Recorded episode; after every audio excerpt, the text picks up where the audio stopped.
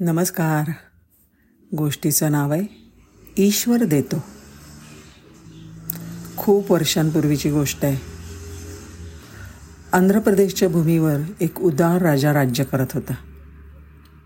त्याच्या दरबारात रोज दोन भिकारी भिक्षेसाठी येत असत. आणि राजा नेहमी त्यांना भिक्षा म्हणून जेवण आणि धन देत असे. त्याच्यातला एक वृद्ध भिकारी कायम ईश्वराला धन्यवाद देत असे. आणि म्हणत असे भिक्षेत जे काही मिळतं ते ईश्वर देतो.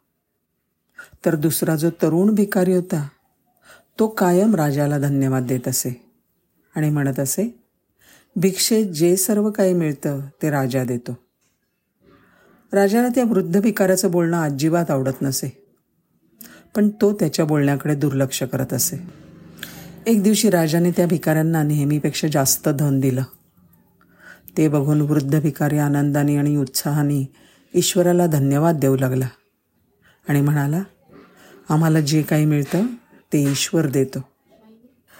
यावेळेला राजा त्या भिकाऱ्याच्या बोलण्याकडे दुर्लक्ष करू शकला नाही. आणि मनातल्या मनात विचार करायला लागल्या मी या भिकाऱ्याला कितीही दान दिलं तरीसुद्धा हा फक्त ईश्वरालाच धन्यवाद देतो आणि सांगत राहतो ईश्वर देतो ईश्वर देतो. आता राजाने मनात निश्चय केला की आता त्या वृद्ध भिकाऱ्याला समजलं पाहिजे की त्याचा खरा हितचिंतक कोण आहे ते. दुसऱ्या दिवशी जेव्हा ते दोन्ही भिकारी दरबारात भिक्षा घेण्यासाठी आले तेव्हा राजाने दोन्ही भिकाऱ्यांना आदेश दिला की ते रोजच्या ज्या रस्त्याने जातात त्या रस्त्याने न जाता एक छोटा रस्ता आहे ज्याच्यावर वर्दळ कमी असते. तिथून त्यांनी जावं. राजाने आवर्जून सांगितलं की तुम्ही दोघंजणं त्या रस्त्याने एकाच वेळेला जाऊ नका बरं. वेगळ्या वेगळ्या वेळी जा. राजाच्या आदेशानुसार आधी तरुण भिकारी त्या रस्त्याने जाईल आणि त्यानंतर वृद्ध भिकारी जाईल. राजाने आधीच आपल्या गुप्तचरांना त्या रस्त्यावर एक सोन्याने भरलेली पिशवी ठेवण्याचे आदेश दिले होते. जेणेकरून जेव्हा तो तरुण भिकारी रस्त्याने जाईल तेव्हा त्याला ती सोन्याची पिशवी मिळेल. तो तरुण त्या रस्त्यावरून जात होता तेव्हा त्याच्या मनात विचार आला राजाने मला ह्या रस्त्यावरून का बरं पाठवलं असावं? इथे किती शांतता आहे. वृक्षांनी वेढलेला हा रस्ता किती सुंदर दिसतोय. कदाचित राजाला वाटत असेल मी या सभोवतालच्या दृश्याचा आनंद घ्यावा. मी तर या रस्त्यावरून डोळे बंद करून सुद्धा चालू शकतो. असा विचार करून तो तरुण भिकारी आपले डोळे बंद करून आनंदाने तिकडून चालायला लागला. त्यामुळे तिथे सोन्याने भरलेली पिशवी न बघताच तो पुढे निघून गेला. थोड्या वेळीने जेव्हा वृद्ध भिकारी त्या रस्त्याने जायला लागला तेव्हा त्याने ती सोन्याने भरलेली पिशवी बघितली आणि उचलून घेतली. दुसऱ्या दिवशी राजाने त्यांना विचारलं काल त्या रस्त्यावर तुम्हाला काही सापडलं का? त्या तरुण भिकाऱ्याने नाही म्हणून मान हलवली आणि सांगितलं तो रस्ता तर खूप स्वच्छ आणि शांत होता. छान थंड हवा वाहत होती. मी अगदी डोळे बंद करून त्या हवेचा आनंद घेत रस्त्यावरून चालत होतो. त्यामुळे मी तिथे काहीही बघितलं नाही. त्यावेळेला वृद्ध भिकारी म्हणाला मला तिथे सोन्याच्या नाण्यांनी भरलेली पिशवी सापडली. खरं आहे आयुष्यात जे काही मिळतं ते ईश्वरच देतो. त्याचं ते बोलणं ऐकून राजाने आता मनात दृढ निश्चय केला.